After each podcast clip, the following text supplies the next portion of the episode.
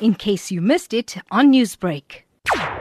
The so called bouncers were recruited in 2015 in response to the chaotic scenes in the National Assembly during former President Jacob Zuma's State of the Nation address and his oral reply sessions. In the National Assembly's program committee three years ago, the Speaker, Baleka Mbete, announced that new recruits would be appointed. The candidates who met the requirements were offered employment and those who accepted have since resigned from the police service.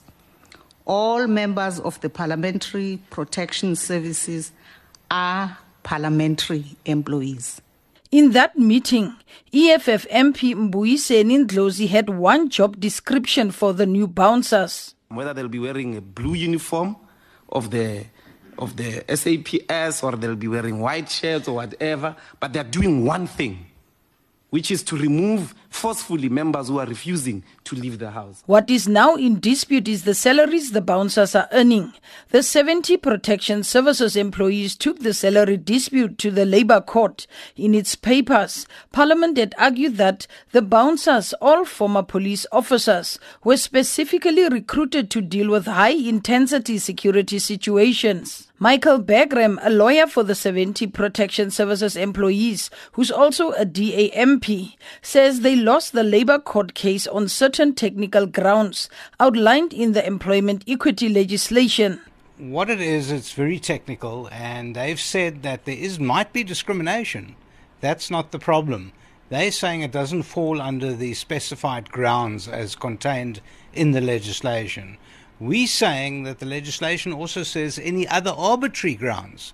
Now, what's happened is there's a group of men here that have got longer service, they're better qualified, and they're earning less than their new colleagues that have come in, the new bouncers that have come into Parliament.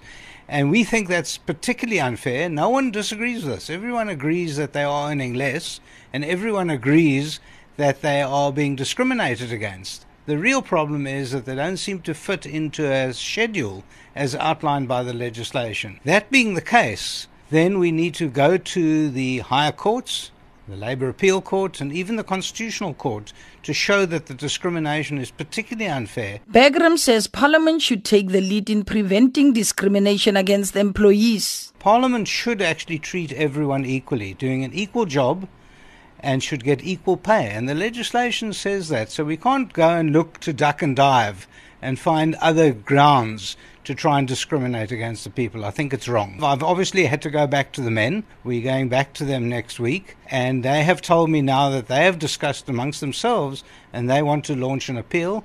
I agree that they should launch an appeal. We've also taken an opinion from an advocate who tells us that this must happen, that it's very unfair at the moment, uh, the way it exists. Parliament spokesperson Moloto Mothapo says the institution will not respond at this stage. Newsbreak, Lotus FM, powered by SABC News.